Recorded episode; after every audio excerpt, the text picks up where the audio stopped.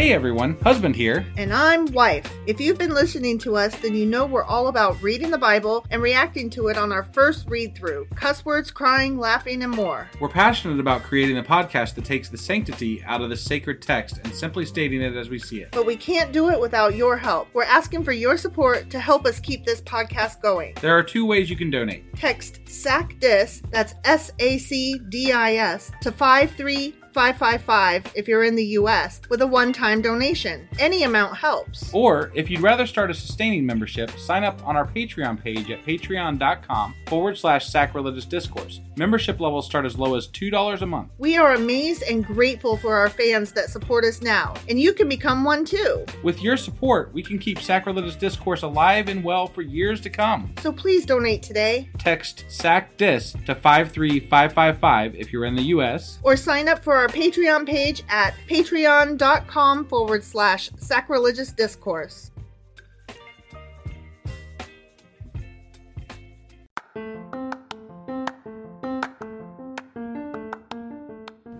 Welcome to Sacrilegious Discourse, I'm husband. and I'm wife. Together, we're reading the Bible for the very first time. We grew up without religion and wanted to know what all the fuss was about. Well, what have we learned so far? That God is a dick, and apparently some people believe in talking donkeys? We're not trying to pass ourselves off as experts. Nope, we're just reading the Bible for the first time and giving our first take reaction. If you'd like to join us in this venture, you might consider starting at episode 1. Otherwise, jump in wherever you like. All right, let's go read the Bible. Yeah, let's get to it. Husband, Wife! Do you know what we're doing today? Well, it's still Saturday. It is We didn't get this out in the morning, but that means that today is. Q&A Saturday. That's right. And what are we queuing and Aing today? We are going over Jeremiah chapter 16 through 20. All right, let's do this. Okie dokie.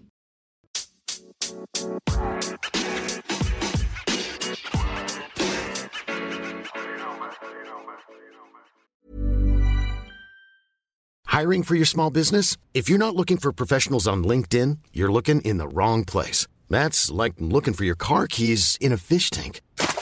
LinkedIn helps you hire professionals you can't find anywhere else, even those who aren't actively searching for a new job but might be open to the perfect role. In a given month, over 70% of LinkedIn users don't even visit other leading job sites. So start looking in the right place. With LinkedIn, you can hire professionals like a professional. Post your free job on linkedin.com slash people today. Nice. Yeah.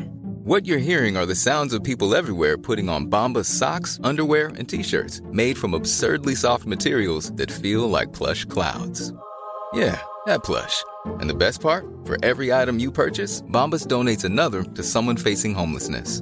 Bombas. Big comfort for everyone. Go to bombas.com slash ACAST and use code ACAST for 20% off your first purchase. That's bombas.com slash ACAST. Code ACAST. Millions of people have lost weight with personalized plans from Noom, like Evan, who can't stand salads and still lost 50 pounds. Salads, generally, for most people, are the easy button, right? For me, that wasn't an option. I never really was a salad guy. That's just not who I am. But Noom worked for me. Get your personalized plan today at Noom.com. Real Noom user compensated to provide their story. In four weeks, the typical Noom user can expect to lose one to two pounds per week. Individual results may vary. All right, we are going to do a Q&A Okay. over chapters 16 through 20. Yeah, And I'm just going to go through and point out some shit that we missed the first time through. sure. And I think we missed some of it on purpose so that we would have Yes. a Q&A to go over. Yes, but there wasn't like any one particular thing that was more than a, and that's the answer to that. Boom. Right, right, right, right. So that's why I kinda saved them all we, up. We'd gotten into a habit lately of maybe covering too much during our weeklies and left us nothing to talk about sometimes on the Q and A's. Mm-hmm. Sure. And I had to find a topic then. right, yeah. So And we've that's been harder. trying to leave some things Sure. for the Q and A's. Sure. But So, all right, starting with chapter 16 of Jeremiah. okay, This chapter was all about the Lord's judgment of the people. Okay. And in the first four, um, what are they called? Verses. Um, Jeremiah was commanded to not take a wife or to father any children. Right, Remember? yeah. That was in verse two. You shall not take a wife, nor shall you have sons or daughters in this fucking place. that's what Jeremiah told us anyway. Yeah. Yep. So, in ancient Jewish culture, which I kind of mentioned this at the time, um, and among many observant Jews today, it was a shame and a dishonor to be single and childless. So, it was like he really stuck out like a sore thumb. Sure. And we did kind of say at, at the time that maybe this was his beard. Right. Yeah. Like- needed a reason. Not needed a a, reason to, Yeah. you know, be single. Right. Marriage and childbearing, of course, were expected, and celibacy was highly unusual, not only in Israel, but throughout the Near East. So Jeremiah's obedience to God's command would definitely attract attention. But I found this interesting. Biblical Hebrew does not even have a word for bachelor. Really Yeah. interesting. So Huh. he definitely was like, What even do we call you? Right. He was way outside the norm. Yeah. Wow. Sorry. If anybody heard that, that was our kitchen throwing shit, shit on the ground. I just assumed you were gonna um, edit that out. No. No. Oh, okay. Okay. All right. Well, then verses five through seven, um, Jeremiah com- was commanded not to mourn with others. Okay. Okay. So verse six reads, both the great and the small shall die in this land. They shall not be buried, neither shall men lament for them, cut themselves, nor make themselves bald for them. Okay, Okay. so there's a lot going on in that verse yeah. um in this verse like we missed this the first time through he wasn't just instructed not to mourn he's being instructed not to attend any of the funerals so he can't even go to the funeral but and then not mourn at the funeral Okay. he's got to stay away from them completely Right. and this is done as a warning that when judah falls there will be no funerals since the dead will lie unburied Well, because it's going to be war. He's sending Yeah. people after them to kill them all. yeah And and the bodies will be left hither and yon Right, and that's what happens in wartime because Yes. you know obviously the people killing them, unless they're going to stay there and live there, Right. don't care about cleaning them up, and they're not going to let the people back to to get them. Exactly. So- exactly. So, but he's telling him, you know, you not attending funerals now is one of the signs these people should look at. I have this feeling that the people that he didn't attend the funerals for were like, man, thank God, fucking Right? Jeremiah's not here. I Jeez, know, guy's a weirdo, man. What a naysaying butt. so, breaking bread in time of mourning yeah, was one of the culturally accepted mourning practices, whereas the act of cutting themselves while in mourning was one of the many disobedient imitations of pagan rituals for the dead, which they had adopted. huh? Because again, there was a lot going on in that verse. One of the things was that um, they're not um, going to be buried and um, they shouldn't, you know, celebrate all of that and they should not make themselves bald for them or cut Right. themselves. Right. Okay. So these were rites of self mutilation in which the mourners cut or gashed themselves and shaved the head and the beard. And they seem to have been widely practiced, even though they were forbidden in those areas. When we've talked about that too, but like I mean, there Mm-hmm. there was a lot of things that they refused to let go from older practices, and, and I don't know that they were even older practices. I feel like this was all just kind of things that the Israelites did back Yeah. then, and there was this other group of people like Jeremiah Uh-huh. who was like, "No, all those things need to go away," and they're like, "But why?" yeah. Like, you're weird. Stop Yeah. telling us what to do, weirdo. Right. Yeah. And then in verses eight and nine, um, Jer- that's where Jeremiah is commanded not to feast with them. And that goes back to the breaking bread with Sure. the mourning was a thing that they did. Right. Right. So, okay, so that was the first part of chapter 16. Moving on. okay. The next bit is uh, verses 10 through 13, which um, God's judgment is explained to the people of Judah. Okay. Yeah. So in verse 11, it says, Then you shall say to them, Because your fathers have forsaken me, says the Lord, dot, dot, dot, dot, dot. Yeah. Okay. So the coming conquest and exile of Judah was not due to the sin of only one generation. So where it says, Your fathers have forsaken me, Sure. it wasn't just because them old guys way back when were doing, We're doing bad the wrong things, things, right? It's been a succession of wrong Yeah. things since then. It was due to hardened rebellion over several generations that brought Judah to their soon to come judgment. I see. So, God saying that was, you know, I've been looking away from this long enough. and you know payment is due. I guess. It- and you know, I know we're going back to a lot of stuff that we read back in Kings and Chronicles and all that kind of stuff. Mhm. But back then, it seemed like one one king we were good, one king we were bad. One king Yeah. we were good, one king we were bad, right? Yes, And it, it was always dependent on the king. Right. It wasn't dependent on the people. which we said during this last week as well when we right. talked about yeah, yeah. this. Yeah, And all of a sudden, we're just blaming them for all of it. Yeah. Like, oh, you were all bad. yeah. Instead of just the leaders, Right. it's all the people. Yeah. So um, verses 14 and 15 were about the wonderful promise of restoration from exile because, you know, God's always wishy washy and he's like, I'm going to get you. Yeah. And then he's like, but I'll let a co- few of you survive. It'll yeah, be yeah, fine. yeah. Right. And then verses 16 through 18 are about the zeal of God in pursing the people ripe for judgment. Okay. Okay. Yeah. So he's trying to get them ready to go, right? Sure. So verse 16 says, Behold, I will send for many fishermen, says the Lord, and they shall fish them. And afterward I will send for many hunters, and they shall hunt them. I'm assuming that this is meaning that he's going to send people to collect the people that have been um, enslaved and, and captured. Yes. But there's a little bit more to it. okay? Yeah. fishers were generally understood to be the Egyptians. So the Egyptians were going to come down and collect the people as they would when they were fishing. And Okay. then the hunters were considered the Chaldeans. Okay. So the Chaldeans are going to come in and pick up their. So they're going to be attacked from all sides. Got it. Is what we're getting here. okay. Right. And, you know, then whoever is left is going to be taken away as slaves and assimilated into new cultures. sure.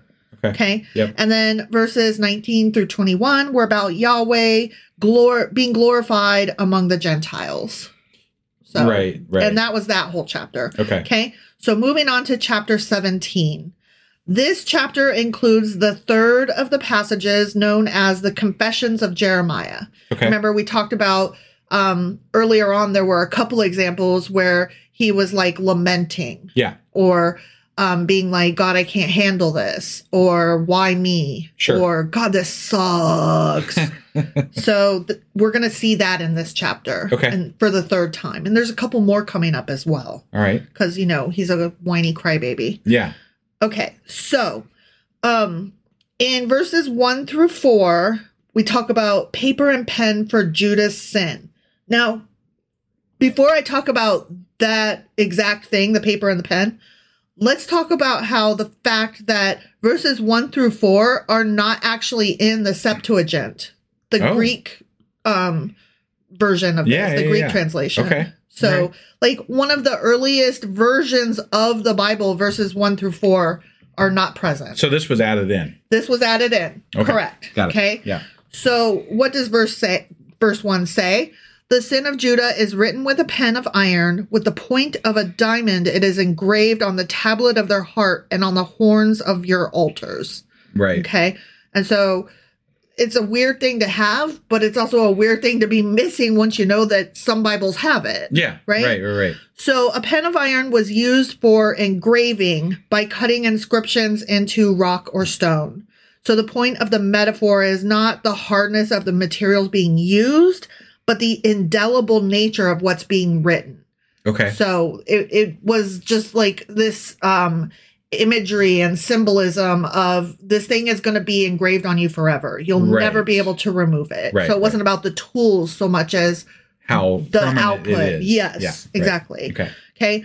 The image of quote sin written with an iron pen, this is really cool, Mm-hmm. is used by Israeli poets Devorah Amir, Dalia Fala, and Liat Kap in criticizing Israel's occupation of lands conquered in the 1967 war and the resulting oppression of the Palestinian people Huh.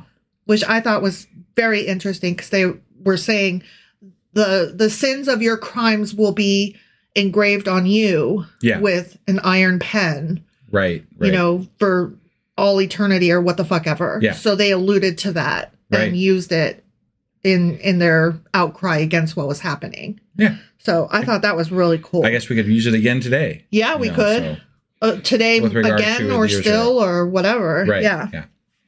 Um, Writing with the point of a diamond must refer to glass or some vitrified substance, as it is distinguished here from engraving. And again, that just goes to show the The permanence the and the- permanence of the the, The mess- message, right, yeah. Or the permanence of the punishment. Like you have sinned so greatly that it can never be removed. You're stained forever. Right, right. So moving on to verse uh, verses five through eight are about the folly of trusting in man. Okay. Okay. Mhm. And verse six reads, For he shall be like a shrub in the desert. Do you remember that? Kind of, yes. Okay. So in Hebrew, the name of this tree is called the arar, which sounds similar to the word for cursed, which is aror. Okay. And I am sure that I'm not pronouncing those to the best Right. of how they should be, but you can get the Pronunciation has never been our strong suit ever ever and you can get how how they sound alike or how they're spelled alike at any rate Mhm. um it's part of a wordplay that is central to this poem Got it. which uh, you know me i'm always a sucker for some good wordplay Yeah. so you know the tree the type of tree sounds like the word cursed and that's what you know god is telling jeremiah is going to be Yeah. like now the I feel like this is the kind of stuff though that that you know biblical people who are very very much a believer in God and very versed in the Bible Uh-huh. would say that well you just can't understand because you know there was things lost in translation and this was do- done this way versus that way and I'm like to some extent I see your point right right but to some extent i'm like but the message is still the message and we can dig into this as much as we want to and we've we've, we've done some of that out. We've done we've done that research and really it doesn't change the messages dramatically. Right. It's just little quips about things that they wanted to emphasize or they wanted to you know Sure. like it does make some difference in how it reads. Sure but overall the message is still the same message God is still a dick. right Like Yeah. you can phrase it differently and you could take out maybe a couple of the times that we got it wrong and he wasn't actually a dick. When you're not taking out the message, you're taking out the poetry. Right, Right? You're taking out the part that would have been, you know, clever or beautiful. Yeah. Right? That's Yeah. that's the only thing that's missing. It's not the message. The message is still there, and we can still interpret the message the way it reads. Which So- is that God is a dick. Right. It might even be easier without the poetry because you don't get lost in that. Right. Exactly. Yeah. Cause I can go down the road forever with like symmetry and um, you know, the the poetics and the rhyme scale rhyme schemes, that kind of thing. Right, Like right. let's not. Yeah. So the Bedouin refer to this tree as the cursed lemon or the Sodom apple Hmm. because it grows in the desert salt lands that surround the Dead Sea where Sodom and Gomorrah once were. Oh, gotcha. Um so I looked up cursed lemon because I was like that's cool. I yeah. want to know more. So there are musical bands named Cursed Lemon. Oh. Um, there are all kinds of allusions to cursed lemon. So I wasn't the only one that read that and was like, that's badass. That's so cool. Like there's a lot of stuff about it out there Yeah. on the Googles. So moving on then. Um, according to their legends, when God destroyed Sodom, this is the Bedouin legends yeah. um, he cursed the fruit of this tree so that the tree's fruit, when opened, makes a psst sound like air being released from a tire. Okay. And the fruit itself is said to be hollow and filled with webs, dust, and a dry pit. Interesting. Right? Yeah. Yeah. So that would go towards the Sodom apples. Got it. Yeah. Got it. Okay. So that's cool. yeah. Okay, so verses 9 through 10 were about the folly of trusting one's own heart. Uh huh. You know, he talked about how, you know, you should trust God, not yourself. Right. Right. Okay. And then verse 11 was about the folly of trusting in riches. And verse 11 reads, As a partridge that broods but does not hatch, so is he who gets riches but not by right. It will leave him in the midst of his days, and at the end he will be a fool. Got So it. we talked about this a little bit um, during the week, but I just wanted to hit it up again. Here, Jeremiah states a proverb meant to show the foolishness of trusting in unearned riches. According to this ancient proverb, a partridge sits upon the eggs of other birds. When the eggs hatch, the chicks leave the partridge because they don't really belong to that bird. Likewise, Jeremiah claims that riches will leave a man when he stands before God in judgment. okay. Okay. Sure. Like whatever. But then I had to add my own little fun note, which I thought was funny and nobody else did. But I'm going to read it anyway. The moral of the story is don't count your chickens before they hatch and don't count on your chickens even after they hatch, especially if they aren't your chickens in the first fucking place. If you have chickens and you came by them fairly, wait till they are teenagers before you start counting on them. And really, if I'm being honest, you can never count on chickens regardless of how they come into your possession. so I just thought that cracked me up. Yes, yeah, I did. You are being about noisy today. All right, so moving on. Verses 14 through 17 were about a prayer for deliverance and defense. And then verse 18 was a prayer for the justification of Jud's prop, God's prophet. Judge prophet. I don't, who's Judd? I, I don't, don't know. know. Anyway, a justification of God's prophet. And then keep going, keep going, run along through this, okay? Okay. Verses 19 through 23 were about Jeremiah delivering a message to the people obey God's command of the Sabbath. Remember that right, bit? yeah. And Yeah. he went on for a while about it that. did, yeah. And then verses 24 through 27 were a promised blessing for obedience and curse for disobedience. Sure. Okay. And verse 24 read, And it shall be, if you heed me carefully, says the Lord, to bring no burden through the gates of this city on the Sabbath day, but hallow the Sabbath day to do no work in it. And then verse 25 continues, They and their princes, accompanied by the men of Judah and the inhabitants of Jerusalem, and this city shall remain forever. Okay. Right, yeah. So we're going to talk about that a little bit. Okay. So Jeremiah spoke for the Lord and promised the people of Jerusalem and Judah that if they radically obeyed even just this one command, which we kind of talked about this. We did, yeah. We were like, so all they got to do is the one thing, Right, obey yeah. the Sabbath and Yeah. or respect the Sabbath and Yeah. and you'll be good, huh? Um so if they would just radically obey even this one command, God would preserve their city and their kingdom. It wasn't that the Sabbath was the only command important to God. But he's just like, if you can just get one goddamn thing right. Yeah, exactly. this offer to Jerusalem and Judah was simply a testing point. If they were willing to radically obey God on just this one fucking point, Yeah. it would indicate a true repentance and submission to God that would extend to all the other points. Okay. So he was like, I'm going to grade you on a curve. Right. And they were like, meh. So this one point of obedience or disobedience would stand for all the others. This is like pass or fail, you know? You know, if they had done it, we would have never heard about this. You know, like, hypothetically, God would have moved the goalpost. right yeah you. like it wouldn't even been a like they, this is just some um prophet slash priest person sitting there going i just need you to do this one thing for us and he'll forgive us all right yeah, yeah, whereas there's other people out there still saying you know we're we're in good shape right like they're all saying these different things that are happening yeah, and this one guy's like if you just do this one thing Yeah. perfectly then we'll be okay but obviously it didn't work out they still got conquered they still Yeah. got captured they still got killed exactly. So that's- God let it that's happen. though. why we know about it. That's why it's a thing because Jeremiah was like, if you just do this, and then according to him, they didn't. So now it's a bad Right. thing that caused bad things, and now Right. That's the lesson that we're supposed to take from this. But the the bullshit of it is that if they had done it, we would have never even heard about it. It it and I said this earlier in this this week, I think at some point.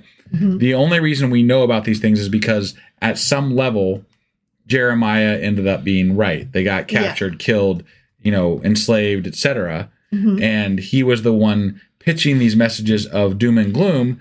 And so they're like, well, we probably should have listened to him because Yeah. if we just listened to him, we'd be okay. Yeah, But that's also bullshit. yeah. Well, that's They- what I'm saying. The God people would, were going to conquer him one way or the other. It God would have matter. moved the goalpost, and there would have been a different reason. right. Yeah. You know, well, I said that, but you didn't do it in your heart the right way, and it wasn't enough. It was too late, yeah. or whatever. It's bullshit. Yeah, it is. What I found interesting was some of the notes um, compared this to how um, the obedience or disobedience for Adam in the Garden of Eden stood for all other sins. Mm, That, yeah.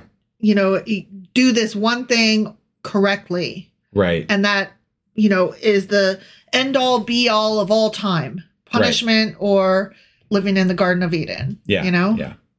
All right. So that was chapter 17. Sure. Moving on to chapter 18. Okay. Okay. This chapter includes the fourth of the passages known as the Confessions of Jeremiah. All right. Okay. Yep.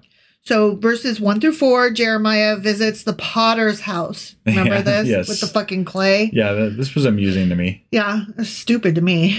Verses 5 through 10 cover God's right to deal with his people as he pleases. And we, you and I discuss the morals of um, just because you can doesn't mean you should. Right. Right.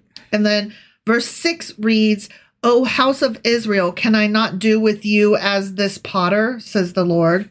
And then um, this has nothing to do with it, really. I just thought this was interesting. Note that God called the southern kingdom, which technically was not the kingdom of all 12 tribes, the house of Israel, because there were truly representatives from all 12 tribes among the people of Judah, from the migration of the godly from the tribes of the northern kingdom of Israel to Judah in the days of Jeroboam. Oh, so like when the when they were getting conquered up north, some people moved down to Judah. Uh-huh. Yeah. Which probably made them a stronger um that's probably why they lasted longer. Yeah. They're like, we got to get the fuck out of here, and they're going down to Judah, and Judah's like, oh shit, this shit's coming. Yeah. And so they were, And that's how they, the politics of it, they could see what was coming down the road. right, right. They knew and, and they were building their army because these people were escaping to them, hmm so they had more people to, you know, bolster their numbers at that point, And- which kept them safer for longer. It did.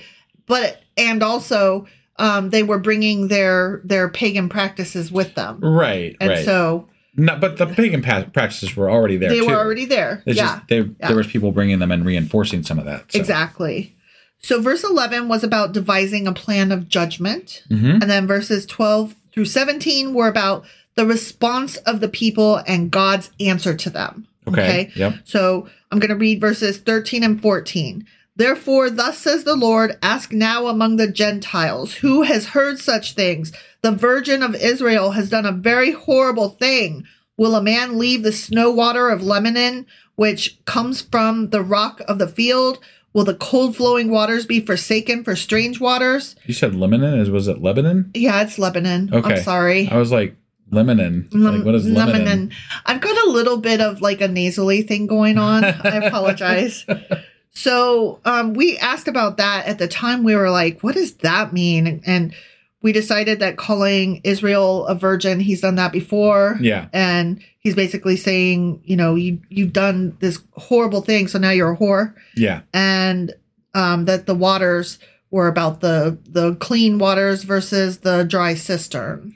Right. Okay. Yeah. Now, in turning from God to the idols, Judah and the people of Judah have done something that is almost unbelievable. Such action is as unnatural as that of a virgin who suddenly turns prostitute or of a snow fed mountain stream that suddenly dries up. Got it. And those are two wonderful things that obviously compare to each other Yeah. In no in way no whatsoever. way. Yeah, yeah, exactly. So verse 17 says, I will scatter them as with an east wind before the enemy. And um, I found something that said the east wind is the Sirocco, a hot, I've dry wind. before, actually. It's a hot, dry wind coming from the eastern deserts. Okay. All right. So that's what he meant by that. Yeah. Them hot winds gonna get you. Right. If I don't, the hot winds of Sirocco will. Okay. So then the next section is verse 18, the plot against Jeremiah. We're getting in the thick of it Mm, now. This is the personalized vendettas that he's got. yeah. So let me read that. Then they said, Come and let us devise plans against Jeremiah, for the law shall not perish from the priest, nor counsel from the wise, nor the word from the prophet. And Okay. we skipped over that at the, at the time because we were like really concentrating on how Jeremiah was like, they're plotting against me, they're plotting Yeah. against me, this is unfair. Right. But it actually is worth looking at the priest, the wise, and the prophet. Okay. Like those are three separate things that um three separate groups that are plotting against him. Got it. Okay. The law would be the priests. Yeah. Um, you know, they're the the religious people Mhm. and leaders of the church. And the counsel from the wise would be, you know, the elders, Sure. the town elders. Yeah. And the there are other prophets in town. Obviously, they've alluded to yeah. them. So so all three of these very separate groups are combined together plotting against him. yeah, So this is a very political thing, obviously. yeah, and he's very um. Shitty.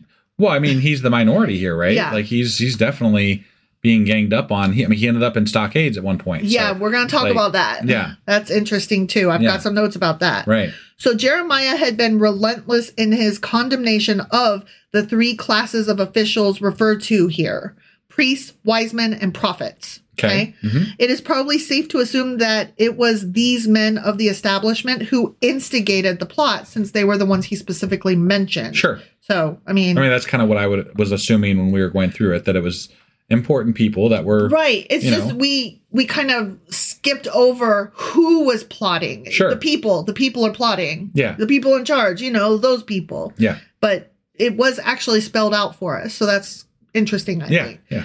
So verses 19 and 20 were about Jeremiah pleading for himself. And then verses 21 through 23 were about Jeremiah pleading against his enemies. Right. God get them. Yeah. Okay. So that was Jeremiah chapter 18. Now we're moving into Jeremiah chapter 19. Okay. Okay. And Mhm. shit's starting to get very real now. Yeah. Okay. This is about the broken vessel. Okay. Okay. Yeah. So verses one and two are about preparation for the message that's to come. This is where he Okay. stood in front of all the people and like Yeah. shattered the. Shattered the flask. Yeah. Yes. Okay. So verse verse one says, Thus says the Lord, go and get a potter's earthen flask. Okay, so let's talk about that flask itself for Okay. a minute. Uh huh. Okay. The earthen flask was probably a small clay bottle with a narrow neck. It was easily broken and could not be repaired in any way whatsoever. Like once it was shattered, it was done. Okay. And that was the symbolism of that. Got it. The Hebrew noun bakbuk means clay jar, and it's an onomatopoeia. Are you familiar with that mean? The What? same way forward as backward. No. Or what's the? Oh, no, I'm not sure. No, onomatopoeia is a word that is the sound uh, that it is. Like Oh, the word oh, oh, oh. um gurgle is an Right. Onomatopoeia or like a susurration. It it, It the word itself is the- the, the sound. Yeah, I yeah. Right. yeah. So the bakbuk Meow. sounds yeah a meow exactly But the bakbuk the clay jar it sounds like the gurgling of outpouring water bakbuk bakbuk Oh, okay. So- right. yeah, yeah. yeah i thought that was interesting. Having come from the potter's house in the previous chapter god showed jeremiah how the potter could mold clay again into a new shape if it should seem resistant but here the clay is baked hardened and breakable if there is nothing so workable as a clay pot in the making Yeah. There is nothing so unalterable as the finished product. If it's wrong by then, that's that. It's trash. Oh, so this is a justification for him killing the Yes. Israelites. Yes. Like you guys have been hardened. You Yeah. cannot change, and now it's time to die. Exactly. I thought that was a really clever um comparison Yeah. that we kind of missed. We did. We did. Yeah. But, yeah, it- that, that, that that's a good. That's a good. That's good symbolism. yeah. I I in a writing sense, I appreciate it in in the symbolism and the comparison. Right. I don't. I still don't agree with the message. No, at all. but But the it did symbolism is good. it did kind of make me go, "Oh, that's actually kind of cool though." Yeah. Yeah. like writing writing is Yep. cool good writing god there you go right. okay verse 2 reads and go to the valley of the son of hinnom which is by the entry of the potsherd gate potsherd Potsherd. yeah. Okay the potsherd gate likely corresponded to the dung gate do you remember that gate I it was do in remember it. it was in nehemiah i Yeah. kept calling it the poop gate Right. right. yeah. And it indicates that the valley was being used as a rubbish heap. Mm. Okay. Mhm. And it must have acquired its name from the fact that potters whose workshops were near the gate dumped their broken vessels beyond the gate. So Sure. that would be the potsherd Yeah. gate. Yeah. Yeah. Oh. And Just- Dungate, uh, you know, seems to indicate they they dumped some shit out there too. Right. That's where that's where all of the animals poop got scooped to and probably The maybe humans. the human they poop have, as well. you know, yeah. uh, plumbing back then. So. So they just piled it up at the gate. That sounds yummy. hmm Okay, so that happened. And then um, verse 3 was about the beginning of the message at the potsherd gate. Remember, he's standing there Yeah. shouting shit. Right. Um, Verses four through five is the reason for the catastrophe to come, which we already know is because God's mad and because the people suck or whatever. Right, right. And then verses six through nine are about the description of the catastrophe to come. So before it was the reason, now it's the description. Got it. whatever. Who cares? Okay, so verses 10 through 11 are about the breaking of the flask. So he throws it down and breaks it. Yeah. And then um, there's some who say that it's very likely that he emptied it out first because to make that sound that bloop, bloop, bloop, bloop, Yeah, You know, yeah. Okay. um to like symbolize uh, like because it, it would have been uh, a dramatic thing to do to empty it and Okay. then break it I got it. I got so there's there's people who study the the bible and the phrasing and all that stuff and say it's likely this is the way it went down. yeah exactly Okay, which okay. i'm like i can appreciate that yeah Sure. okay sure okay and then 12 through 13 is the meaning of the broken glass and then 14 through 15 is after the message of the broken glass. I have to wonder if they walked on the broken glass. walking on broken glass is that where you're going with that Yeah, that's where I was going. okay okay okay jeremiah chapter 20 we're about to wrap this shit up and bring it home Okay, okay yep. and this was kind of my favorite because the stockades Yeah, right? okay and the smacking Jeremiah around got punished. he got He got smacked. okay he got more than smacked okay i'm gonna tell you some shit here Okay. and all I, look i'm no fan of jeremiah but he got Beat the fuck up. he got beat the fuck up. Okay. It was not pretty. Okay. Okay. So this chapter includes the fifth of the passages known as the Confessions of Jeremiah. okay. Okay. Yeah. So he has been arguing with God a lot. Just He has. He has. and I can see why after this chapter. okay. So verses one through two are um, about Jeremiah being God's spokesman from the stocks. Yeah. Okay. So let me read verse two. Then Pashur struck Jeremiah the prophet and put him in the stocks. Yeah. Okay, for one thing, that's the first time in Jeremiah that he's been referred to by title Jeremiah the prophet. Right. So we kind of missed that, but it was pointed out that, hey, just so you know, that's we a thing. did point out that there was a narrator. we did. but we didn't Yes. pick up on that specific thing. Yes, that's So- correct. But that was because what is about to happen to him is like so um awful that respect of his name and title is being given to him, is being granted. Sure. Okay. Yeah. So Bashur, or I'm sorry, Pashur is the chief officer of the temple, and he was furious at Jeremiah's words. And so he arrested him, flogged him, and imprisoned him for the night. Okay, so Jeremiah was not just smacked, FYI, he was beaten quite badly. He was beat the fuck up. He got flogged. Damn. Yeah. That's what struck means. He Got got, struck. Okay. And right. so they flogged him, and it was likely about 40 times. Damn. Yeah. So wow. that's what that meant. Yeah. And then he but was you know, I, and, and look, as bad as that is, Jeremiah was saying he was a rabble rouser. Well, yeah, yeah, yeah. He was that, but he was also telling God that they wanted to kill him. They literally have him Yeah. in their possession, Yeah. and they're not killing him. And look, again, what they did to him Was not fun. It was not fun and not good, and I don't approve of it. right. But he's telling God they want to kill him.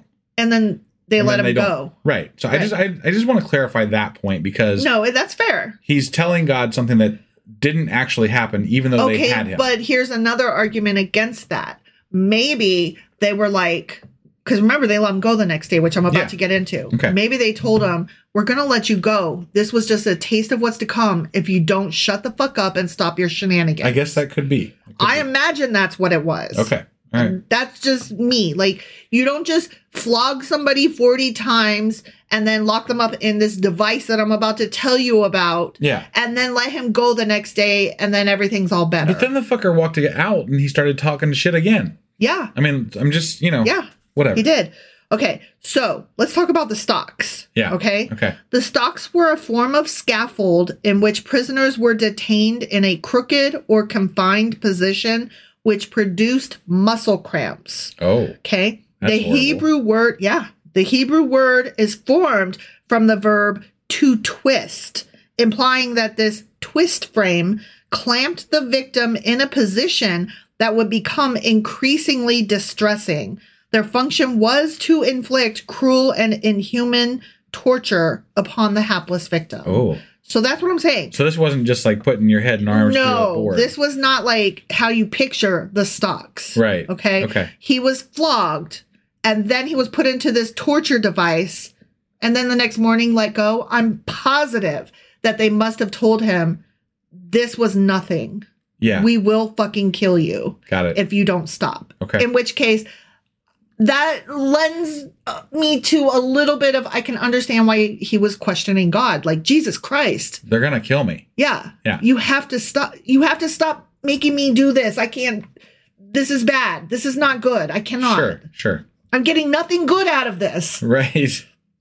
So that does kind of change the story a little bit, right? Knowing I, all of I this. guess. I guess. Uh, insofar as in canon. Yeah. Okay. Okay. In if, if we take for if we accept if we were to accept the fact the the the hypothesis the Yes. idea that God was literally talking to Jeremiah. Sure. That first of all, there is a God. Right. And yeah. that God like was. this takes so many leaps of faith Right, that I to get there that but like if we accepted that, right? sure. and then accepted the fact that apparently it was to such an extent that Jeremiah literally couldn't keep his mouth shut. Yeah. I guess then I can understand his point of view, Yeah. right? But that just takes so many like ridiculous leaps Yeah. of faith to get there. And that's not even for the entire book of the Bible. That is just, Just for Jeremiah. Jeremiah. And just in this section. Right. Yeah. So No, I'm I'm with you. I'm just saying, like, I'm trying to accept this story, like just the little pieces at a time. yeah.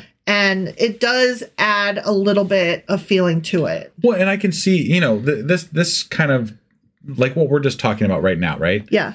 you can point by point make a argument for God if you accept this, if you accept that, if you accept this, if you accept that, Yeah. right?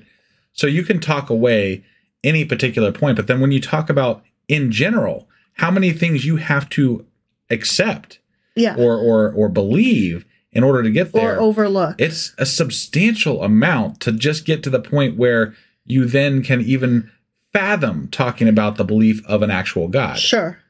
It- sure. It's no, it's- I'm I, I'm right with I'm right there with you. right. So I'm I'm torn because I'm being pulled in several different directions. Okay, I'm reading the Bible for the first time as an agnostic turned hardcore atheist. Sure. Okay, and so there's that's where I'm right there with you.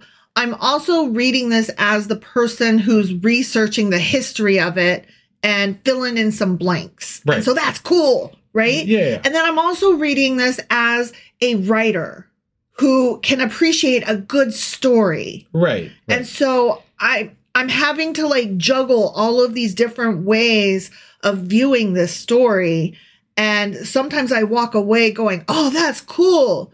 When what I really mean at the end of the day regardless of how cool it is is but I still don't believe in God and the God of the Bible is a fucking dick. well, and, and something we have lost that so we we don't talk about this as much. Like when we first started Jeremiah, let's say at chapters one through five, right? Yeah. We were talking about how it was much better written than Isaiah. Yes. Right? Yes. The, the wording, the, the phrasing, everything the about poetry. the poetry, everything Yes. Mm-hmm. was so much better than what Isaiah was. We've lost the ability to see that, I think, um, because the message is so repetitive and, And repellent. whiny. Yeah, it's Yes. and so like we're losing some of the beauty that is there if you picked it out Sure. in the message because the message is just crap. Yeah.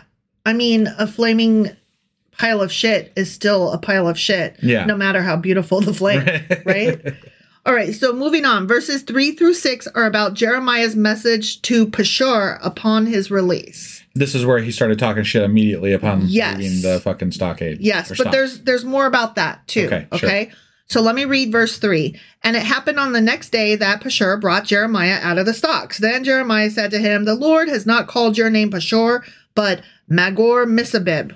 And we were like, Yeah, well, who the fuck is that? Yeah. Okay, so let's talk about this scene. Okay. Okay. Yeah. And I've got like a pretty good paragraph here to get through. Okay. Okay. So Pashur was the priest and chief governor, and he likely thought that letting him go the next day was a kind and humanitarian act. Sure. Like, I've let you go. Right. You know, I didn't keep you there all day. I merely flogged you like 39 or 40 times and then locked you in a torture device, but I did let you go. We taught you a lesson. Yeah, Yeah. yeah. He didn't want to be overly cruel to Jeremiah the cuckoo bean, Sure. and he thought that Jeremiah had likely learned his lesson, like you said. Right. Okay. Yeah. The meaning of the name Pashur is freedom, ease, peacefulness, tranquility. Hmm. On the other hand, the name Magor Misabib is the exact opposite. It translates to mean terror on every side. Mm. So that to us sounds like no big deal. But what he is saying is, you know better, motherfucker. Yeah. And God's not going to call you peace and tranquility. Oh. You're you will be among the harshest punished, and it will come from all sides. And you should be very fucking afraid. You know how um, names have meanings, right? Like if you look them up, do you think people back then knew what their their like? I don't know offhand what my the meaning of my name is, or your name, or our kid's name, or anything. Right. Um, I could look it up and I could find some information on it, right? Mhm.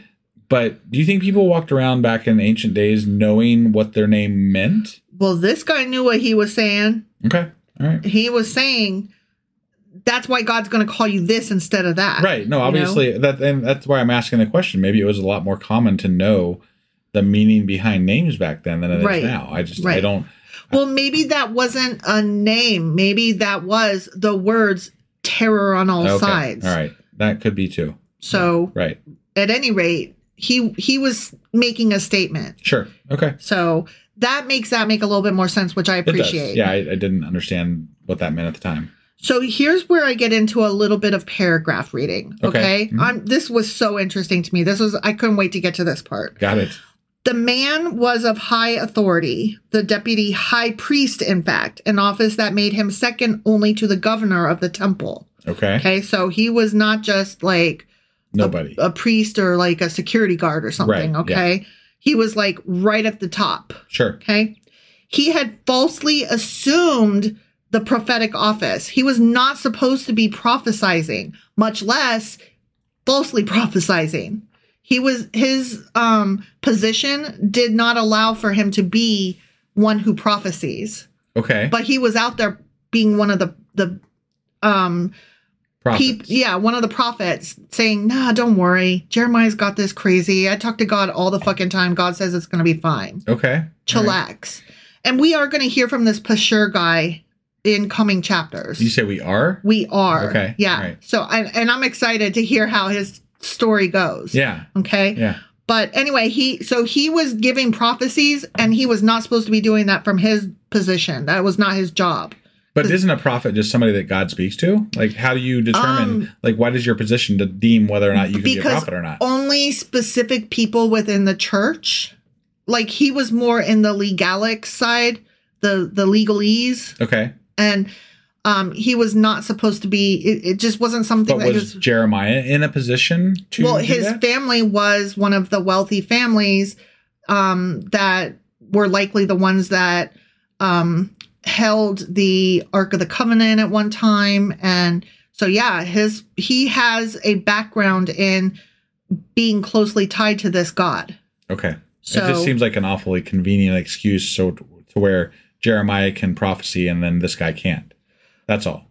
I don't disagree, but let us not forget that there's a lot of politics going on, which I'm about to get into. Right, right. Okay. Which is We why assume- which is why I'm questioning whether Jeremiah technically was somebody who was allowed to prophesy. Well, we know he came from a wealthy family, and we know that his family was closely tied to what would have been the Levites and likely was the place where the Ark of the Covenant was Sure. being cared for Okay. at one time. Right. So, ev even if he wasn't specifically called to be a prophet, everybody would have believed, yeah, that tracks. Okay. You know what I mean? Well, I yeah, mean, anybody seem- from that. didn't seem to like him that much. So that's that's why I'm saying. Right. You know, then the, the prophecies that he was giving were against what everybody else had agreed to prophecy. got it. Okay. Yeah. So that's why they didn't like him. It had nothing to do with where he came from. Okay.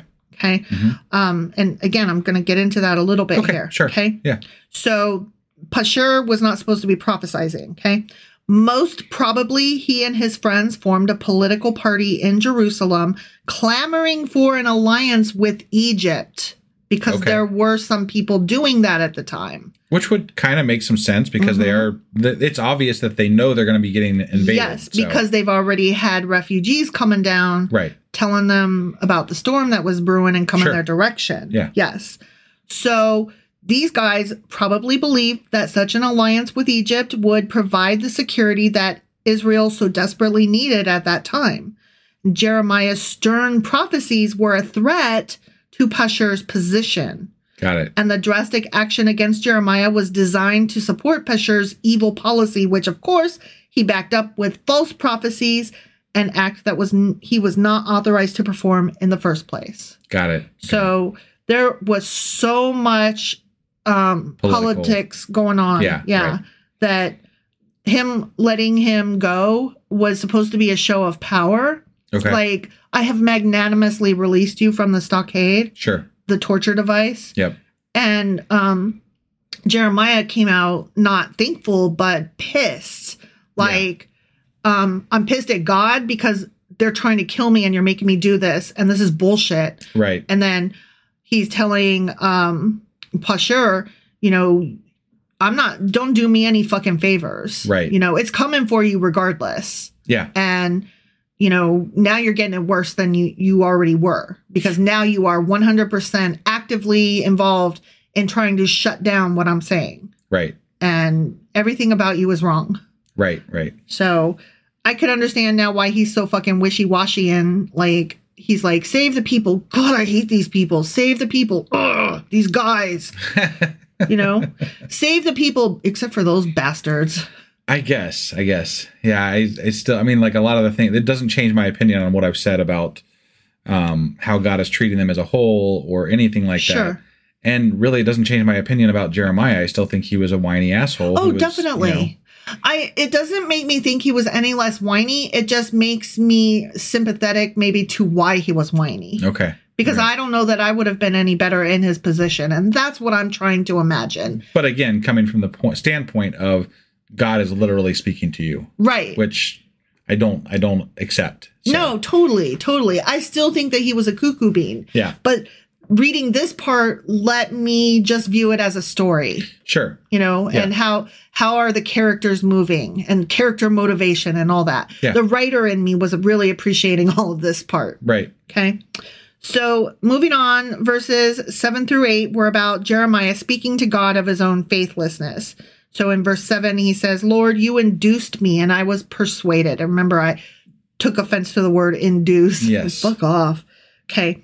So Jeremiah seems to be saying that he had understood his relationship to Yahweh to be something like a marriage bond, but now he's claiming that he had been deceived, enticed, or seduced by Yahweh, who had used him and tossed him aside. Ah. Because he's like, I just got beat the fuck up, put in a torture device, Right. and they are threatening to kill me. This is bullshit. I didn't sign up for this. Why didn't you stop him? Yeah. Like, how am I supposed to keep believing that you got me? Yeah. You know? Yeah.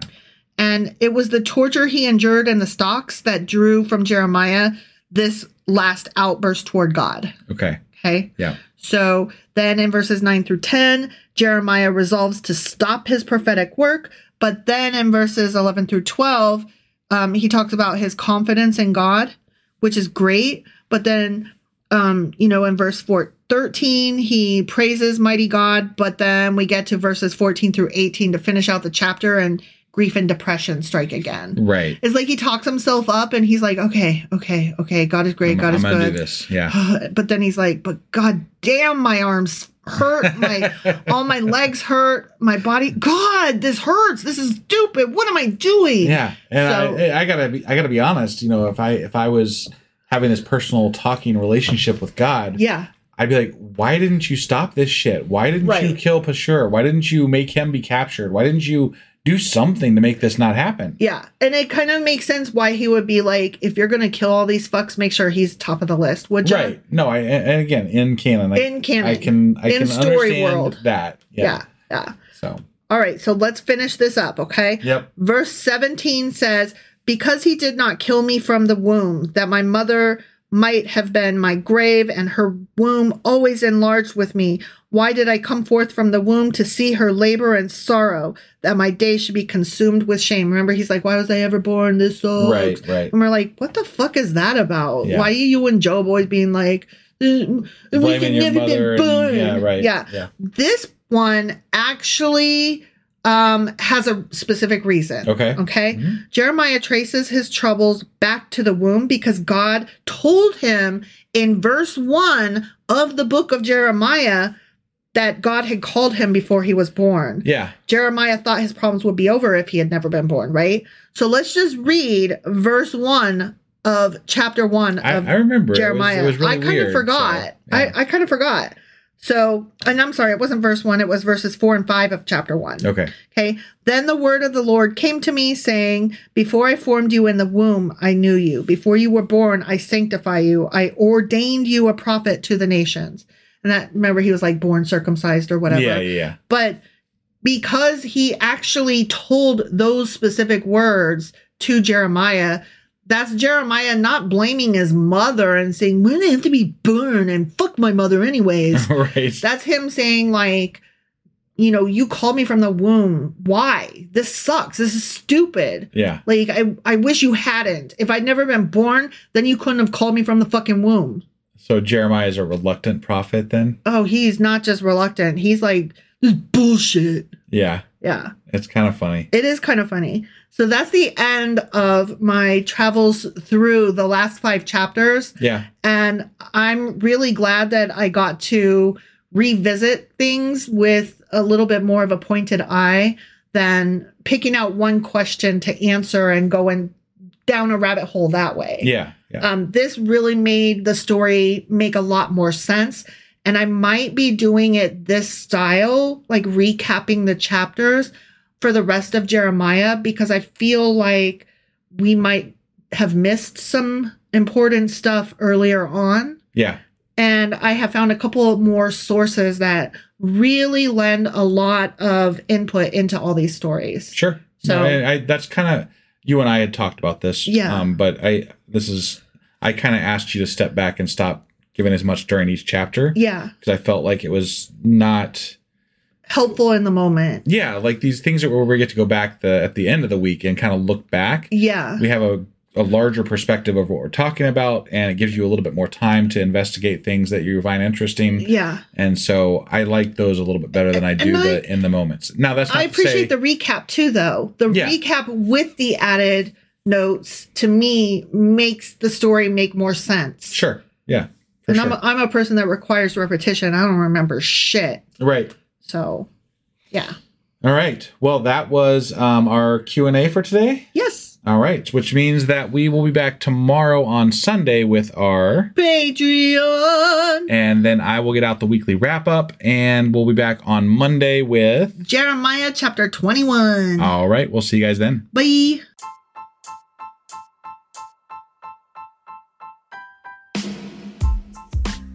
Hey, wife, I guess that's the end? But, husband, that's just sad. It doesn't have to be. We are on lots of social media platforms like Twitter. Our handle there is sacrilegious underscore D. For D's nuts. Oh my god. Stop doing that. Anyway, we're also on Facebook, Instagram, and Pinterest. There's a link to all of our social media sites at our website. Ooh, we have a website? Yeah, it's sacrilegiousdiscourse.com, where you can also find a link to our merch shop. We have a merch shop? Yep, we have podcast themed clothing, mugs, notebooks, and more, as well as an atheist and science themed products. Wow, our fans should really go check that out right now. Definitely, they can get in touch with us by sending an email to sacrilegiousdiscourse at gmail.com. But before they do that, we could really use some help. Oh, yeah? With what? Well, it's not free running the podcast, and we need some financial support in order to get better equipment, which will free up time so we can concentrate on our podcast and our fans. Okay, so what should they do? Head over to patreon.com forward slash sacrilegious discourse and sign up as a contributor on our podcast. Supporters there receive additional bi weekly episodes that we record just for our Patreon members for as little as $2 a month. Also, we'd really appreciate it if you would like and subscribe on whatever platform you're using. And Apple Podcast reviews help us out tremendously. Like and subscribe, leave an Apple review, join us on Twitter, support us on Patreon. That's a lot of instructions. Don't forget to say thanks. Thanks! Okay, bye.